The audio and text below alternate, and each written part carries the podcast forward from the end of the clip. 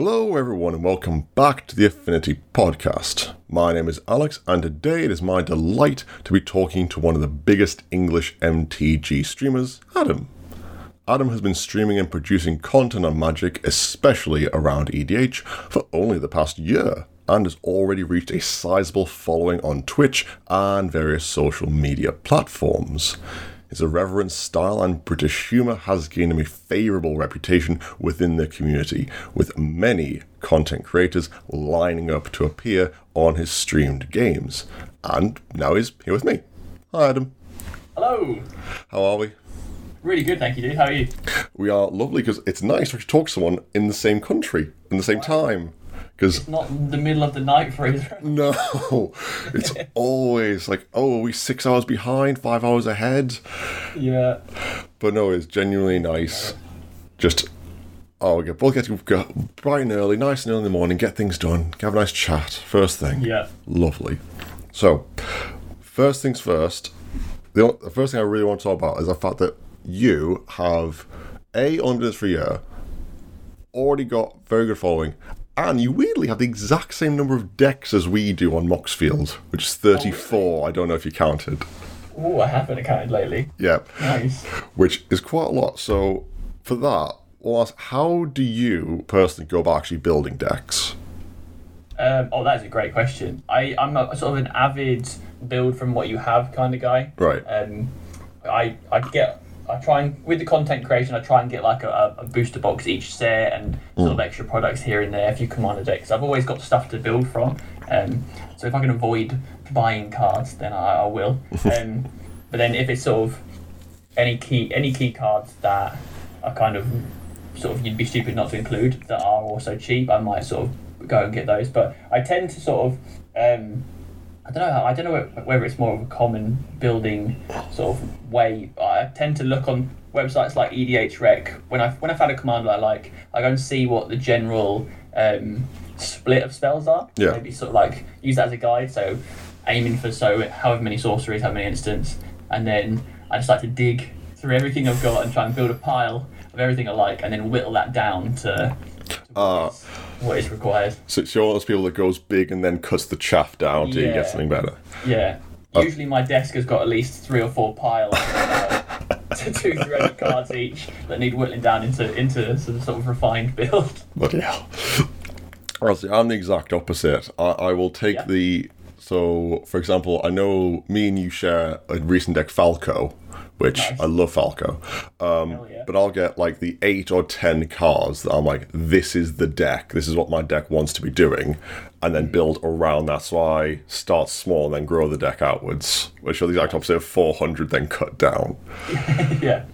It- that Falco deck is great. Falco's I played it the other great. and uh, managed to get a, a win straight out the gate with it, which is nice. I think I think, I think Falco is one of those commanders that I think perfectly encapsulates the fact of a commander that is just good by itself, but not overly broken. Yeah. Like yeah, he has like he has like devoted druid Sensei's Divining Top combo, but what doesn't break devoted druid nowadays?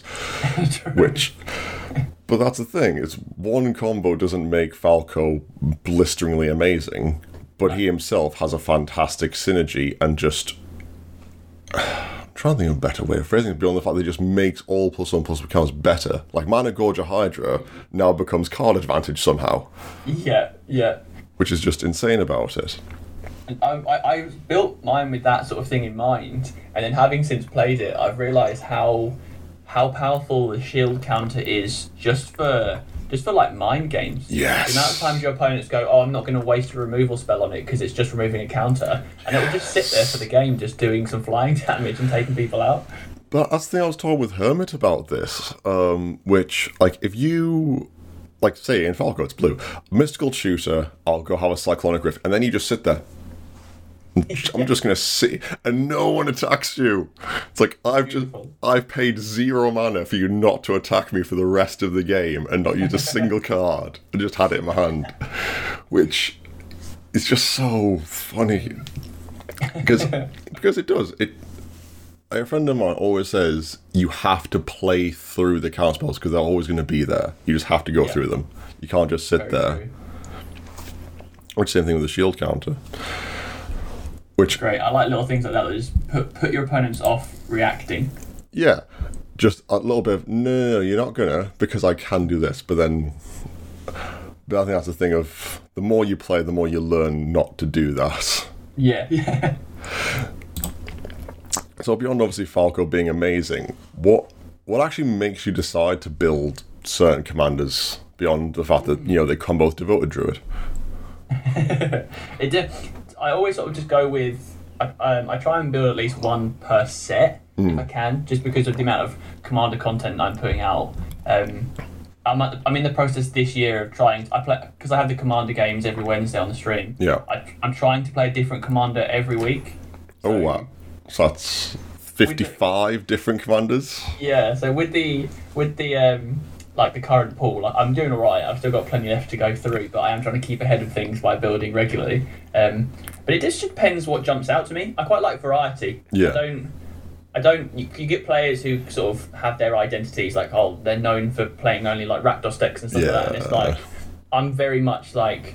I, my attention wanes very quickly if I've got the same thing over and over. So I like to just have different things around me for Yeah. options and whatever I'm feeling on the day. Yeah, you do have people who's like, no, no, I am like um, Matt Total MTG says he's a Simic mage just constantly. I'm just like, Yeah. don't get me wrong, I, I am never less happy than when I am sat there with a full control hand with a Jeskai commander. That is my happy place. Nice. It's like you need a double root canal. I'm like Jeskai control, Jeskai control, lie back. but yeah, you need that bit of variety. So Yeah. was there any Baldur's Gate ones that jumped out at you so far? Um, I'm not sure yet. I haven't actually um, gone too deep into it. I do like the idea of going down the adventures route. Yeah. I was I was really into the thro- the adventure spells when Throne of Eldraine came out, and I really enjoyed playing them in like standard. Yeah. And just that that the the lucky clover was nice, but like, it wasn't enough for a commander. No. around So I probably will go down that route this set. Which I do. That's I like adventures because it's a it's a mechanic they had, but then they left it, and you can't really print adventures into like a standard normal set Right, because they don't really yeah. work. But then it's something they've brought back. It's not something they've left like mutate. Like mutate's just on Yeah. the shelf. I, I'm fully aware mutate's not coming back until we go back to Ikoria. Yeah. But constantly going back to adventuring does flesh the deck out, and it makes that commander deck a lot more viable now because they're adding more support to it. Yeah, hundred percent. I do wish it was like five colours because there's good adventure cards in all colours, and uh, I think my favourite ones uh, because this adventure commander I think is I think is blue green white. I'm not I'm not hundred percent. I believe it's blue, green, white. Um, but my favourite adventure cards are like red and black. So, so Yeah. quite where I want it to be. But I'll probably give it a go. Yeah, yeah, it's banned. Whenever you cast an adventure spell, you may copy it. Yeah. But uh, have you have you heard the good word of Myrkul Lord of Bones though? Myrkul Lord of Bones. So he's he was one of the first ones spoiled, and everyone's forgotten about him. But he's the most broken thing I've seen in ages. I'm pulling it up right now. So yeah, it's seven mana, so no one will play him because he's too high costed. Beautiful. But whenever I'm already down. I like. when, whenever a non-token creature you control dies, you exile it. If you do, you create a token that's a copy of it, except it's an enchantment and loses all other creature types, all the card types. So it just becomes an enchantment, Okay. Like that. which is insane and it's amazing because, as we say, another card that breaks devoted druid. Because when it's an enchantment, Shocker. Another one.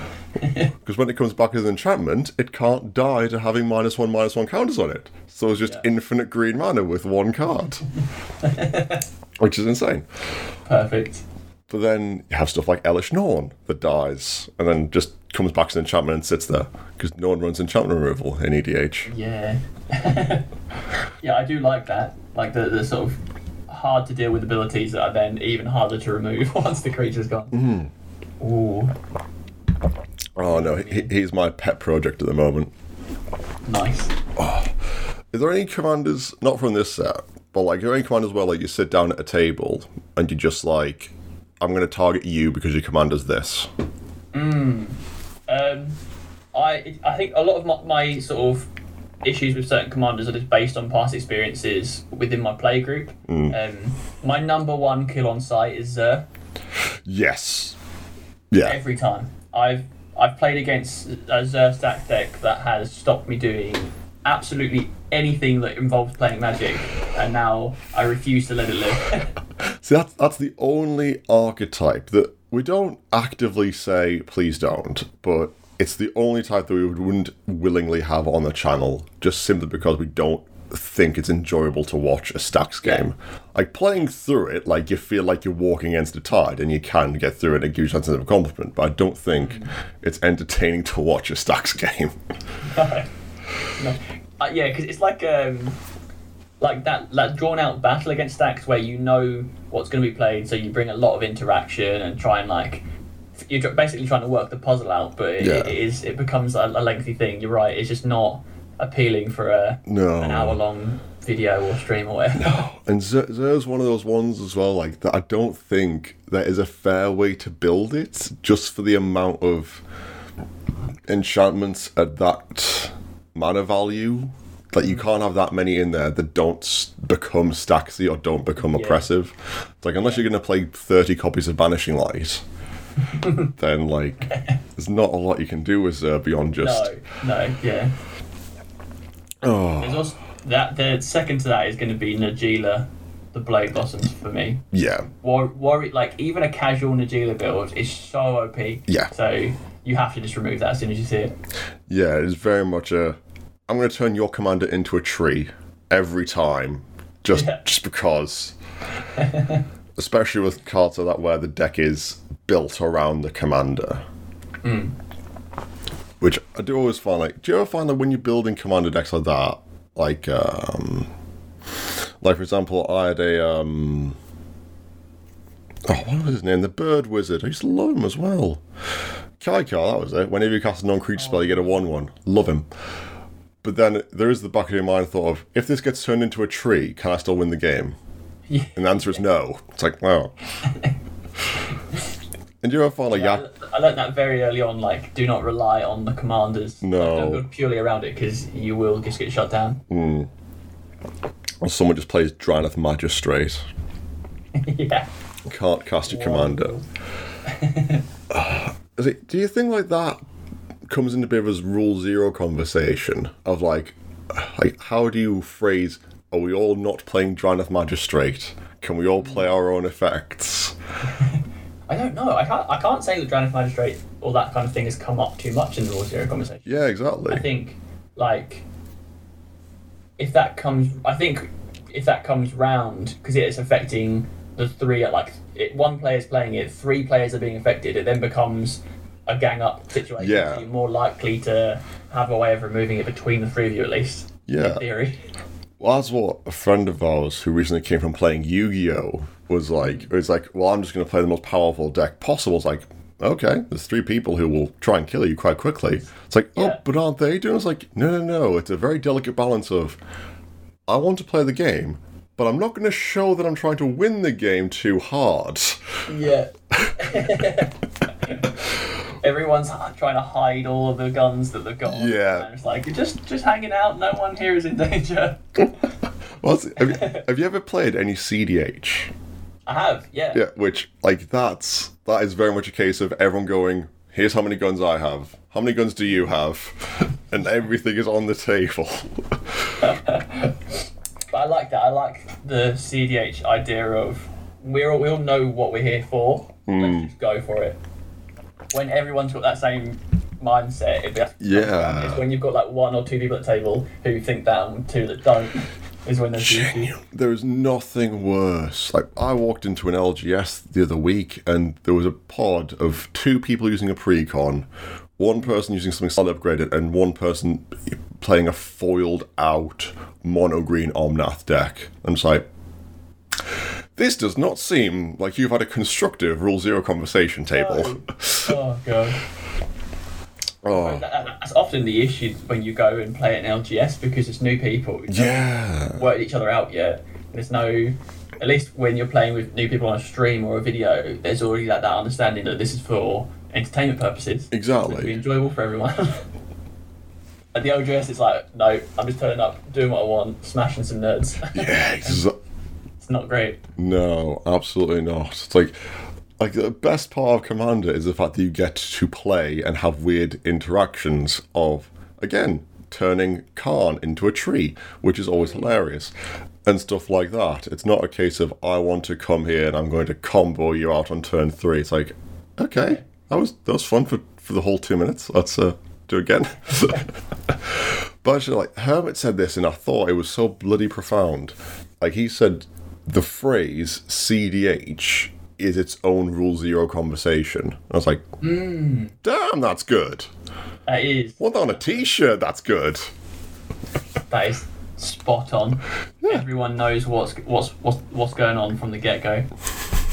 Which is exactly per, which is like what it should be, not a case of, oh well, how many infinite combos do you run? How long do you want the game to go? Da da da da da.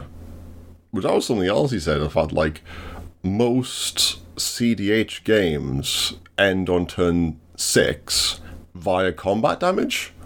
I was like, what? That's not the reputation. What do you mean people don't win on turn zero? Right? Which There's such a like del- deluded view of what CDH is. Massively. more complicated. which like I find that like the spoilers as well. Like you have one half of people say this is the weakest set possible. Like people say like Baldur's Gate has no power.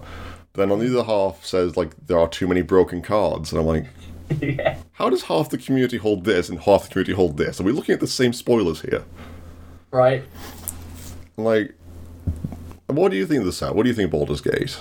I like it a lot. I like it. Very into it. There's a lot of flavour. There's a lot of variety. There's quite a few cards that make you go, "Ooh, this would be really fun with this. That would be really cool with that." Um, I think it feeds in to a lot of different builds and archetypes and playstyles and stuff, like across the board, which is what you kind of want from a set. Um, Yeah. and then you haven't obviously there's the whole you haven't got things like Jeweled Lotus and stuff like that. So it's like it's not absolutely cranking power levels. Yeah. That's the thing that I, there isn't anything so far, and it might be because I missed it, but there isn't anything so far that makes me go, oh, that's broken. That, that That's the one card that's gone, like Jeweled Lotus or Dockside Extortionist, which right. still went on that reprint. But Yeah, I know. I was hoping for it this set. it'd have been so perfect. Like put him, put him a little flavour. Like he's on, he's on the docks by the Baldur's Gate, just like you know, extorting people. Have been perfect. It. probably be in the foiled out Warhammer Oh, something don't. really. Don't give, don't give them ideas. or or um, a secret lair that's just like dockside extortionists. In di- yeah, different art on each one. Yeah. And it will be an that'd be fun. extortionate price. And it's like, ah, I see what you've done there, wizards. Very clever. Yeah, that's one of those cards that's very much like has people on, on the fence or well like it has strong opinions either side for a lot of people I think. Mm. Um, but I, I like Dockside. I like it. It's one of the weird, weird cards that the higher power level your play group is, the better it gets. Yeah, Like if you sit down with a bunch of people have precons, the card's terrible. it's genuinely bad. yeah, It's like, oh, I paid two man to make two treasures. This seems bad. This seems really bad. right. but it's like, If you, if you sit down and someone across you plays a Dockside and you go, oh great, then you, that's because you've ramped out. Yeah. They're matching you, so like you, you have no right to complain. that's the thing. It's such a weird, weird card, and but equally, there are other cards that have been printed in the set which are pretty good. Like they reprinted all the um the Commander lands, the Bountiful Promenades, and stuff like that, which my word needed reprinting. One hundred percent. But then it does seem like you can't.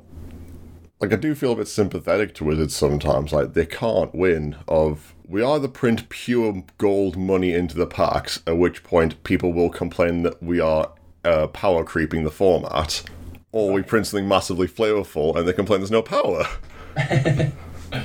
so what what do you want? Yeah, that's the issue with the the the, the audience for Magic is so massive. Yeah. It's never going to please everyone. So No. you just have to do what you think's right Yeah. Um, and turn off your comment section.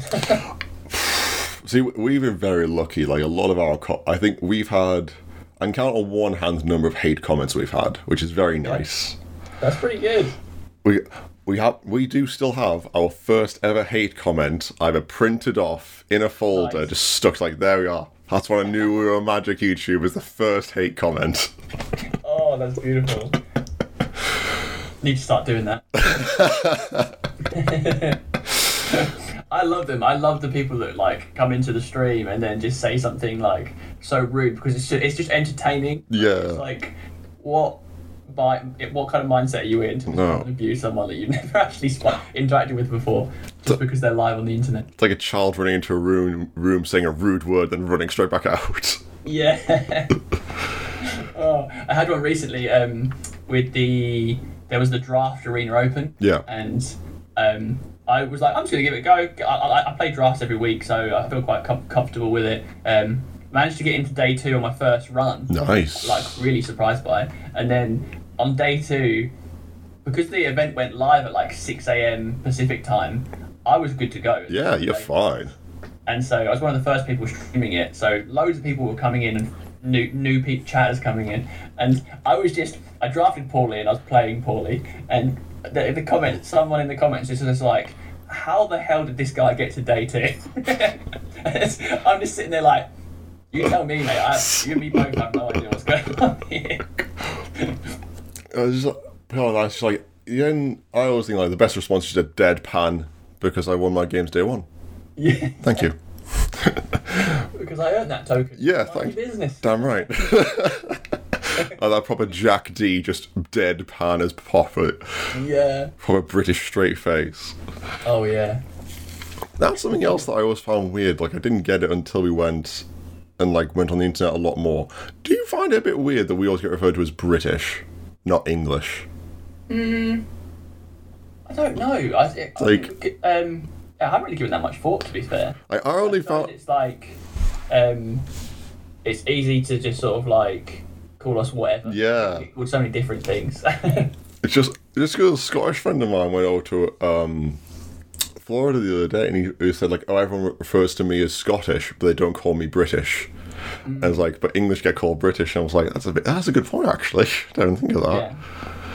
I think a lot of people outside of outside of the UK just don't don't really grasp what the difference is. No, So they just go with the one they've heard most commonly. Yeah. That was a lovely British accent. I'm like, "Do I sound Welsh? yeah. Do I sound Irish?" The British accent is a is a non-existent thing. No. That is, that is 300 different dialects all blended in. You talk to someone from dead centre Yorkshire, and then someone from Plymouth. You will. that is that is a different language. 100%. Lots of people don't get that, which is fine. It's just funny. I just find it very entertaining. Oh, but beyond obviously people not being able to understand um, the difference in Britons because we are a very tiny island, but with internet we get to play with all people all around the world, thanks to online stuff. Which, because you obviously stream a lot, infinitely more than we do because we don't.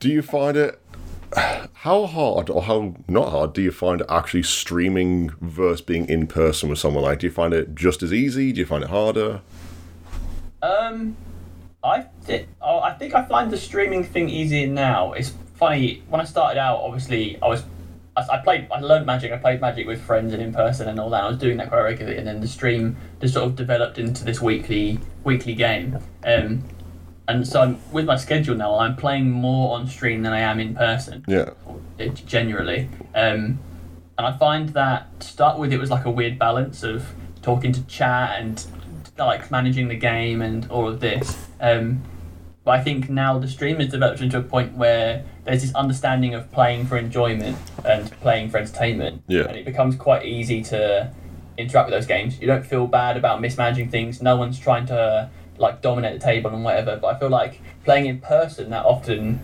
misconception of power levels and stuff like that happens more regularly. yeah So I find like I often have, uh, not often, but I'm more likely to have a game that stresses me out or I don't enjoy in person than I do during during a stream. what's what stresses you out Um, I suppose it's things like like like the the I think in person there tends to be a lack of a rule zero conversation. So you quite often get someone who is just stomping the table. And they might not mean to, but it's just because they've brought something that hasn't quite matched the table, or um, they get you get sort of like some maybe some ganging up, or like um, interaction that's like or or poor threat analysis and stuff like that. Generally, with the stream games, it's people who are long term commander players. They play really regularly, so they've got a good idea of what should be dealt with. And sometimes when you play like the LGS with people, it's like there's this big threat on the table, but they're taking out your Sol Ring because. Because it's Sol Ring. yeah. I don't know. It's a bit of a, a yin and yang kind of thing between in person and, and stream games. So let's say we just sat down at a table, we're at an LGS. How would you start a Rule Zero conversation? That is a good question. Because some people don't actually, like, everyone knows, oh, we should have these conversations, but a lot of people don't actually know, because you have to remember, we are nerds. Right. Social interaction is like the reason we go into magic. My um, I see.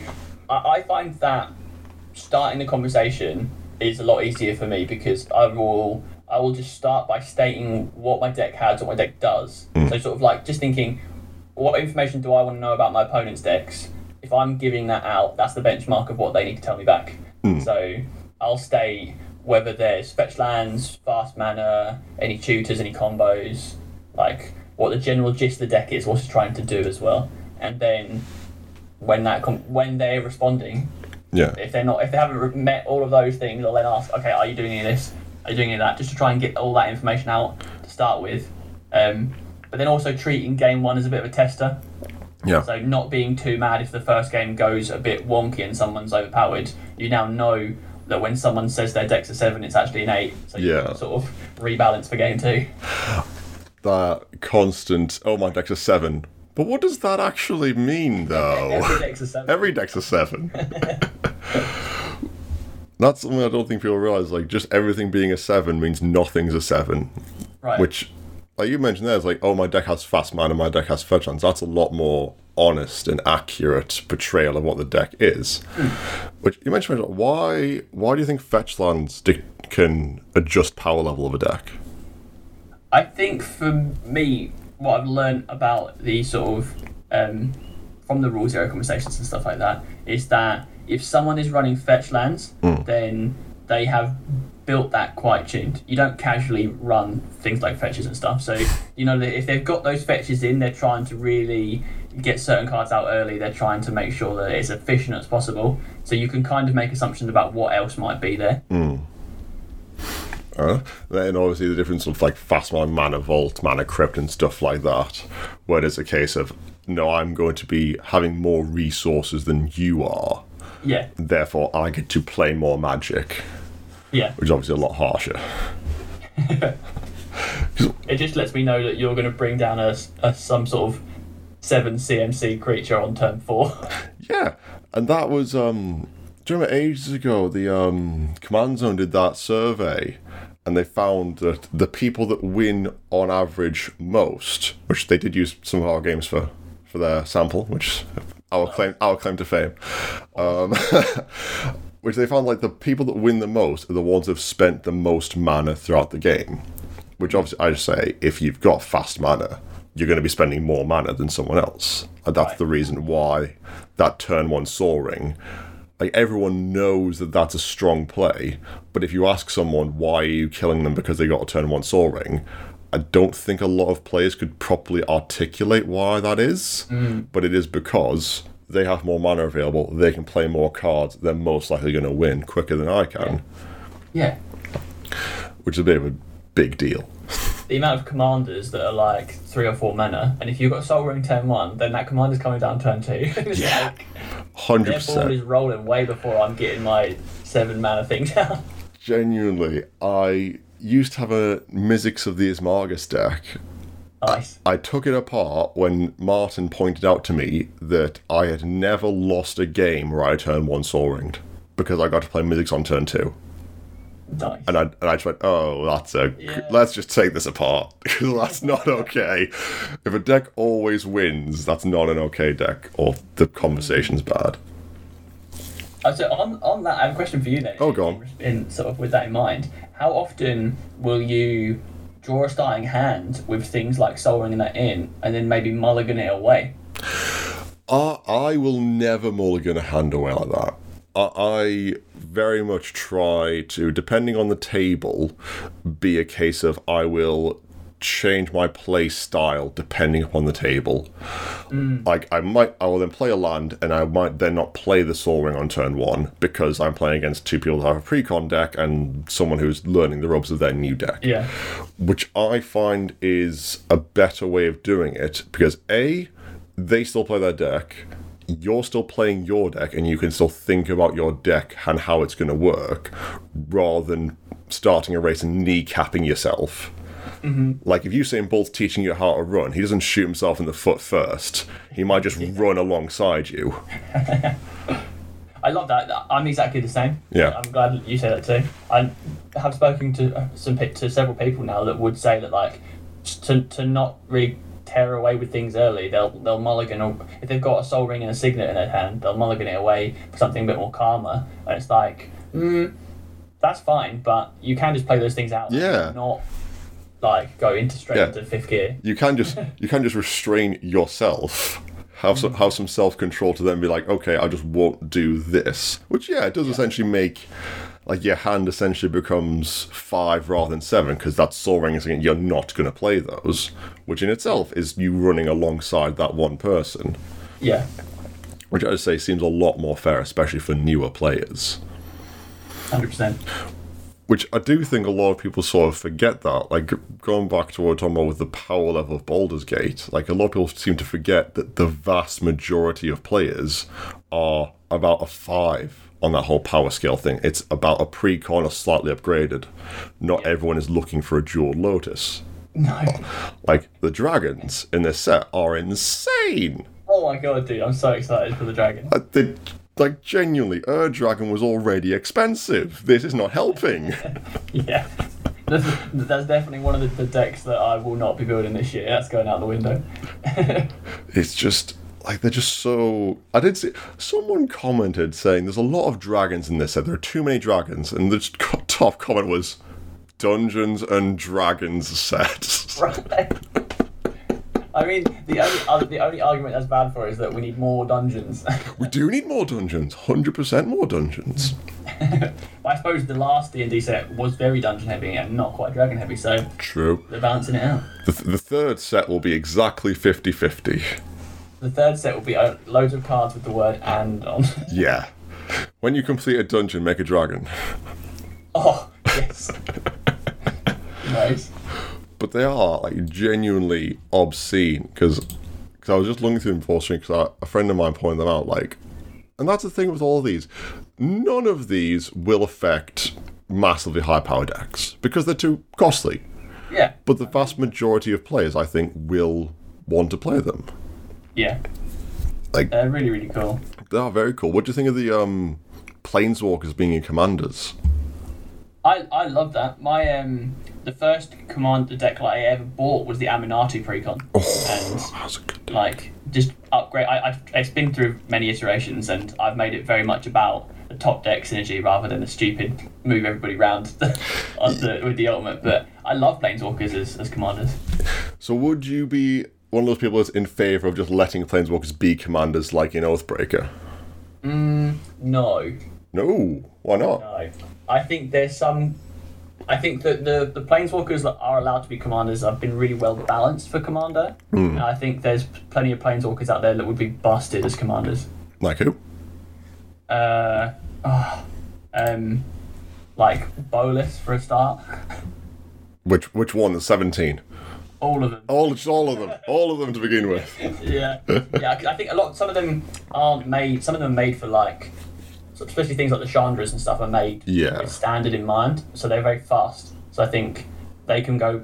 Especially if you're playing a commander that then makes use ma- more mana, like you're you're able to just do things very quickly that you might not necessarily should be able to do in a commander game.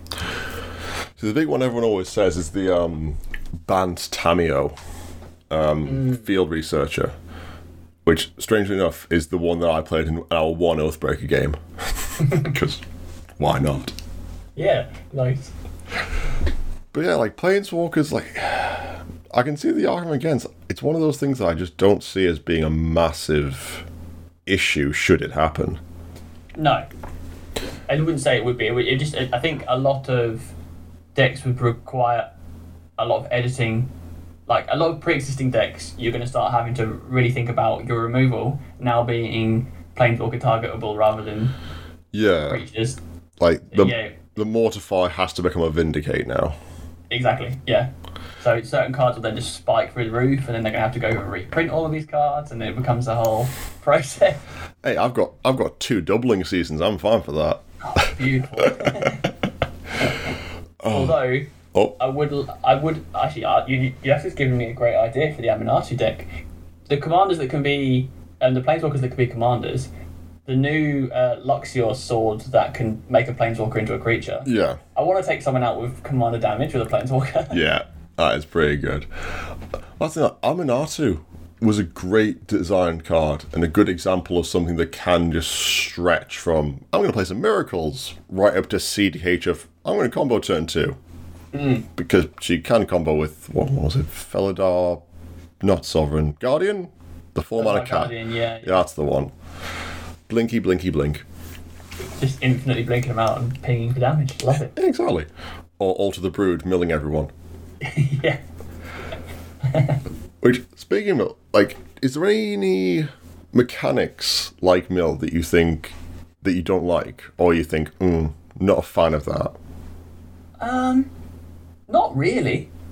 To be fair, um, I'm, I'm a ma- uh, The reason I love Commander is for the variety, and like everyone can find something that suits them. So I find it very hypocritical when people are very against a certain archetype or something because they don't enjoy it. And it's like, well, that's somebody's cup of tea. Yeah. Let them let them play it. Just otherwise, why should you go play your thing? The big one always, everyone else is Infect. yeah, true. I love I like Infect. I like Infect. I love Infect. Infect's great. Like when it comes on the table, I like that. Right, I now know what I'm taking out. I now know what I'm using my removal. Yeah. It's like and trying to trying to keep it down is always a, is a good challenge. It's like someone pulls out an Atraxa and you're like, okay, Atraxa. Turn three, Ichor Rats. Right, everyone sits them a bit straighter. yeah, here we go. Buckle up. it's like, because like, Infect does just essentially say, I'm going to set all your life totals to 10. It's like, oh, Yeah, that, that is a very much a, okay, let's have a different game now. yeah. But like, I don't mind. No. That um, I'm, I quite like games to finish. I Yeah. like going to game two, so like that's that's fine by me. Knock me out with infect, I'll grab another deck. Well, that's the like, do you, do you often find Commander games that go often too long? very very regularly. I think why, why do you think like sometimes we have commander games that I just say go for the average of seven turns. What hmm. why is it do you think that some games just drag? I think it's comes down to the the variety, like like like, like I said, the variety of play styles and commanders and stuff you can choose from.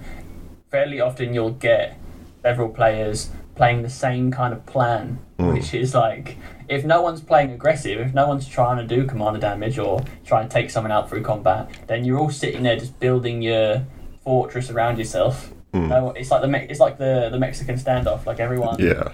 is like who's going to react first. As soon as you shoot on t- someone else, I'm taking you out, and it just becomes that like no one wants to be the first one to make a move. Yeah, that idea of king making, Yeah, which we've had several times where it's a case of none of us can win right now, but the second someone blinks, you'll kill him, he'll kill you, then I'll kill you. So no one will move because they can't win from that position. yeah. And there's a lot of hate for king making. Like quite a lot of people will be in that position and just not play. Like they'll just pass the turn, so they're, they're not king making. But I feel like it's fine. I've got no problem with somebody king making because you've had a whole game of politics. You know who in the game has annoyed you more. yes. So, or maybe you know who the deck has won the previous two games, so then just help assist the other person. Let them have a win today. Honestly, like Commander is one of those very weird games where people can be fine with not winning, Yeah. which sounds weird. Right. Which I think is the, the appeal. Yeah. So what was it? The Professor said like he's fine with winning no games provided that his deck does a thing. Yeah. So right. Like, I like I the the the flip of that is I really enjoy watching other people's decks do things. Yes. Like, show me how cool your build is. Yeah. Let it do its thing. I want to see it go off. I don't mind if it takes me out because I've I'm impressed by what it's done and maybe it's inspired me to build something else afterwards. Yeah, there was a person we were playing with the other day. His deck ran no creatures, and it was just a bunch of pump effects and effects that give creatures double strike. And I was like, okay, bit weird. I went to combat, swung at someone for six. They're on twenty, and he goes, "I'm going to give your creature double strike and plus six plus six. I went, "Oh, that's how you win, That's awesome. you sneaky, sneaky person. nice. You get other people to do your dirty work." But it was great. It was funny. That's awesome. I like the the decks that are really like left of field and they're really like it like just silly, but like you you're rooting for it. Yeah. How ridiculous it is. It's like when it's silly but worked, it's not silly. Yeah, yeah, But I do think there's uh, oh, probably three schools of thought of like you got the professors like I don't care if I win or lose, I just want to do a thing. Uh, Josh Lee Kwai, I want to win twenty five percent of my games, and then you've got the other people's like I always want to win the game that I'm currently playing, mm-hmm. and I'm like, no one's really wrong in that. yeah. And I'm just like, it's such a weird format where you can have those three ideals and none of them be wrong. It's just how you want it to be, I guess. Yeah, yeah. Which which one would you fall into? I am. I'm always playing to win. Yeah, I'm always there. Like I, I want to. I'm trying to win the game. I want to win the game, but I very much enjoy doing my thing and then somebody else winning. Um, but like, yeah, like actually, the way you put it, I am all three. To be fair, like I like. I don't mind. I, I enjoy losing, but I also don't want to be losing all the time. And then it's like, why am I even turning up with this deck? yeah. There are times where you turn up with a deck, it loses, and you're like, oh, okay, that's fine. It loses again, you're like, me and you need to have a conversation at home, Yeah. young man. Yeah. Dude, you, you need to sort this out, otherwise you are getting unsleeved. that just sounds like such a brutality. I'm taking you home and unsleeving you. It's like, yeah. Which how often? How often do you do that? How often do you take a deck apart? Um, fairly often, to be fair. Um, with the amount of decks that I have, like you said, it's it's easy to just sort of be like, oh, this one's not doing it for me, or I haven't played this in a while, or I've played this one too much, kind of thing. Yeah. And with the trying to constantly build new decks and and switch things around, I'll often just take. I, I don't want to be buying command towers and signets and that all the time, Yeah. so I'll just take something apart and then sort of reuse it and rebuild it. But I keep all the lists up, so then if I want to put anything back together, Yes. it's not it's not too tricky for me. Which is I mean, just last week I took apart three. I took about three decks and I built five. that math doesn't work out. I know. I have to open some sealed precons. nice. See, we are very two different people, me and Martin, because Martin has, I think he's taken apart three decks in the past six years. Jeez, He keeps, he is a hoarder of decks. that's impressive. He just keeps each one and like adds them to it. Like Unesh, anytime a Sphinx comes out, straight in there. Edgar, anytime I've he's got loads of tribal decks for it. I, I am like you, where I think I've, I'm a teacher. I've got a week off. I think Tuesday I'm going to sit down with all my decks in front of me and go, "You know why you're all here? That's not mince words. Some of you will not make it to the night." and you need to, because cardboard is expensive. Yeah.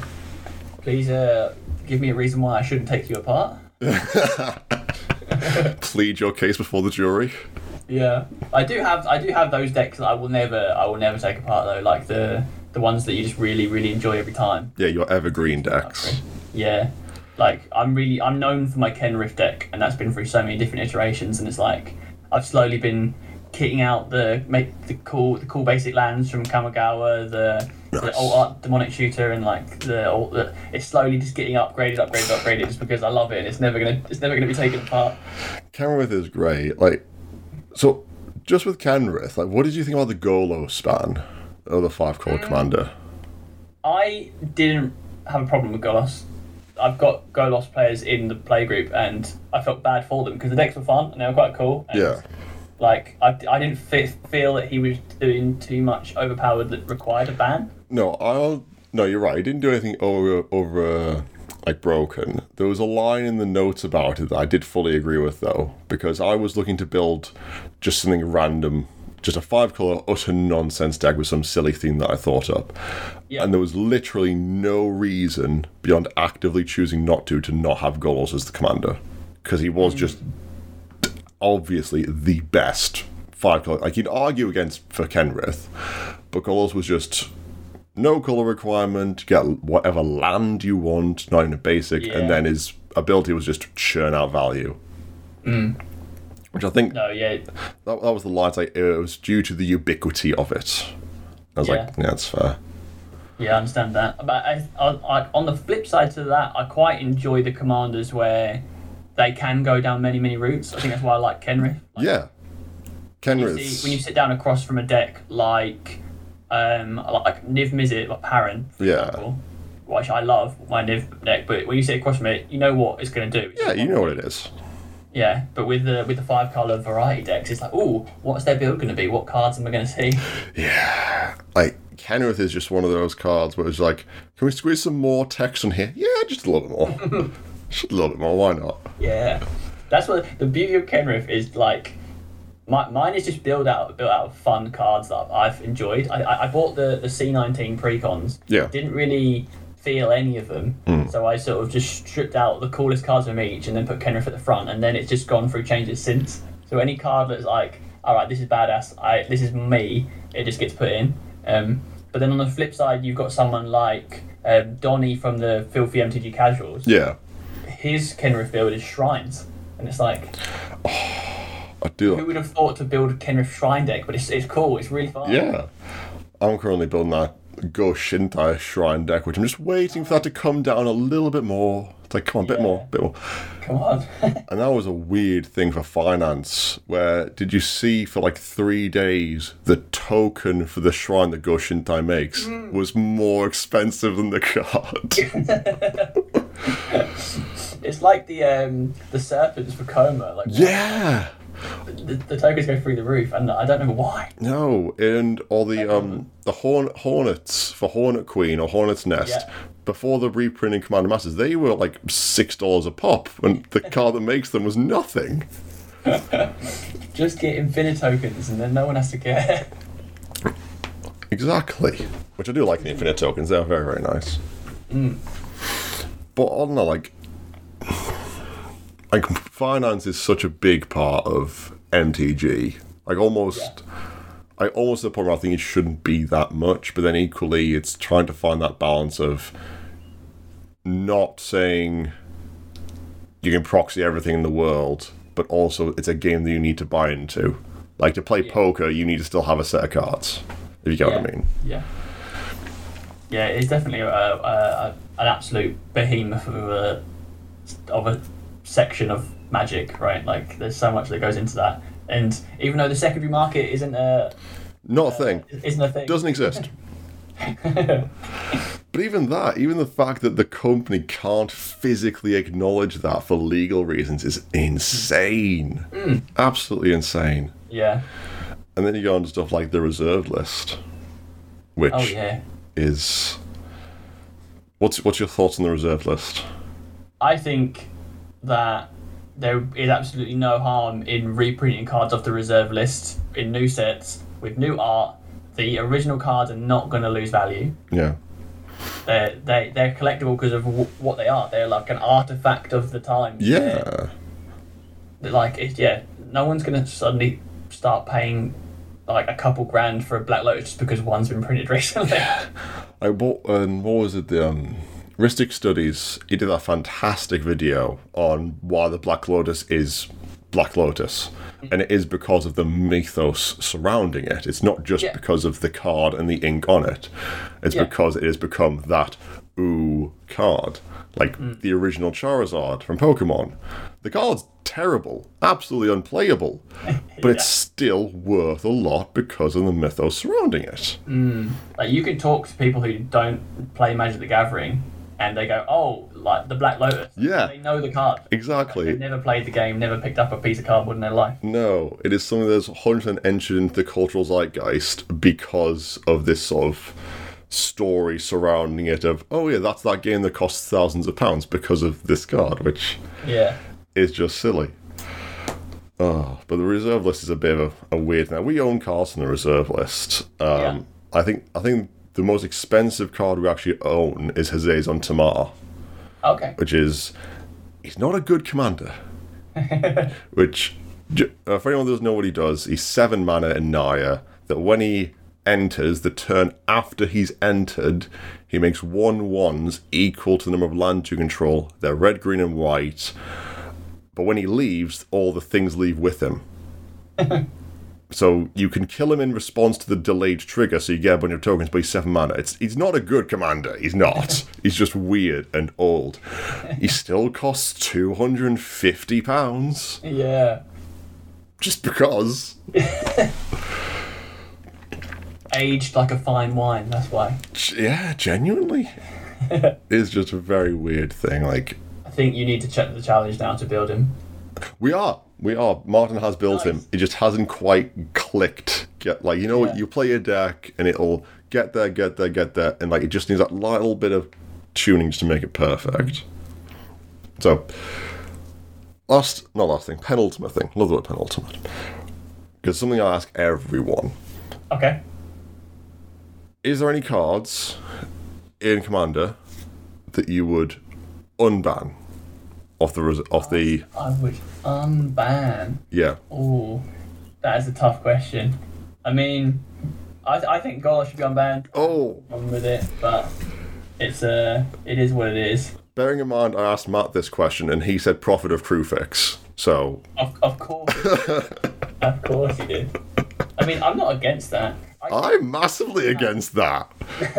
I played with that card for two weeks before it got banned, and every time I was like, "This seems really good, like really good." um, I like. I don't know. I like. Um, I, I I really like the look of when I first started. I didn't realize what was on the banned list, and I really like the look of braids. I was quite up for braids unbanning. Yeah, Bra- Braids is one of those weird commanders. Like that's the thing with bans. Like they could unban everything, and it Yeah. probably wouldn't affect anyone at a local game store. No. Like What do you think about? What do you think about coalition victory? I was just about to say, coalition victory. I have lit. I've had people from CDH communities. I've had people who've played longer than I've been alive tell me here's the reason why, and I'm still just like going, no, it's fine. It's fine. it's just fine. Just leave it alone. It's done. Cool. If you can pull off a coalition victory on me, I'm, I'm applauding you. Like, Genuinely, the setup it takes to do that. I don't care if you can do it with two cards. That is a very interactable combo. yeah. Like, I'm sorry, Triskelion and Mikaeus is a completely fine thing to have with Mikaeus as a commander, but Coalition Victory's not okay. Get out of here with that. Um, the other one for me though is like, oh, I don't know actually. To be fair, um, Griselbrand I think doesn't deserve to be banned. Oh, that's a bold statement. I think in, in current state of commander, that's fine. I would be. I, I would. I wouldn't have a problem with it being on the table. The problem is that I know that I, I know very much two people at least in our playgroup that would just play mono black X and just go turn one entomb, turn two reanimate Griselbrand, and then just pay their life total and go draw my cards. Yeah. I'd be like, hmm. but But then that, if that if if that is the level of deck that they're playing, then you should be Yeah. able to. It should that that's all that becomes almost CEH level. yeah. But then with that, like, that's why some people are like, why is there a ban listing EDH at all to begin with? Because if everyone's having those proper conversations and saying, look, this is a casual format, what game do you want to have? Like, are you going to reanimate Griselbrand on turn two? It seems like a fair question to ask. Yeah, yeah. It, but yeah, the the community is not quite at that point with the Rule Zero chat where that can be, be a, a fair a fair unbanning. I think. No, and I don't know if it's to do with this, but I think it's because a lot of people will either come from standard modern or other card games where that is not a thing, and the concept of it makes no sense. Yeah. It's like, what what do you mean we're discussing what we're? Pl- I thought we were here to win a game. Yeah. It's like, well, Competitive and casual formats just have very blurred lines between certain, with with many many players. completely and utterly. Mm. Like, what was that Miss Melissa DeTora said? It was like, I'm not used to talking people out of killing me. yeah. but that's the draw, like, of Commander. The, the politics of it and all the the adventure together is why it's so popular. Hundred percent. And that someone actually said this like Martin was like, Why did you kill me first the other day? And he's like, Because I know that you can turn the table against me with three words. And I'm like, Take that as a compliment. You take that as the best compliment you've ever received right now. That is the greatest Commander compliment. Because he is. He politics beautifully well, which I don't think comes across in the videos. because that, like, Martin is very good at just, no, dance. Dance now. Definitely the, the, the best part of uh, your your Commander arsenal is is being able to get into your opponent's head a bit. Yes. 100%. So that would be cards one ban. Is there anything that you would ban? anything that I would ban. Um, that's for. Oh, I mean, I have to be careful what I say. personally, jo- Josh Lee Kwai on the phone. He wants to know. He's got the rules committee. Sheldon's in the room. What do you want to ban? I am against anything that becomes a must-run in Commander. That can also include. Yeah. So Arcane Signet, Sol Ring, things like this, little things that aren't massively impactful, but just mean that your the the creativity of Commander deck building is reduced. Hmm. It's like it was like oh, here's ten cards you should include in your deck. Now a year later, here's twenty cards that shouldn't. It's sort of re-narrowing the pool of what you have Yeah. what you can do creatively, and I, I'm I like people putting their own personality and characteristics into a deck. So the, removing things that are ubiquitous across the board, Yeah. then I'm, I'm for I'm for that. But So there's, no, there's no massive standout cards that I would just get rid of. No. So is there any is there any cards that you like Sol Ring on? Is there any cards you would actively say I'm not going to include this in my deck because of that reason? Like Sol Ring. Uh, Well, I, I in, in a perfect world, yeah, I would say those those cards, but uh, you have to run them because everyone else is running them. Yeah. Damned if you do, damned if you don't type yeah, thing. I'm there on that moral high. ground, I'm not running it. I completely built this deck from no suggestions from the HR, everything I love, and then I just get stomped because it's all trash. I'm gonna put that Sol Ring back in, damn it. yeah, yeah, Gotta get that fast man. I'm gonna curb stomp some nerds next week. right. Oh, listen, it's been absolutely lovely talking to you. Thank you for coming on. Yeah, it's my pleasure. I've really enjoyed it. Thank you for having me on. No worries. And as to everyone else, thank you very much for listening. You can always find our podcasts wherever you listen to Spotify, Apple, and on YouTube as well. Thank you again to Adam for joining us. I've been Alex, mm-hmm. and I'll see you next time.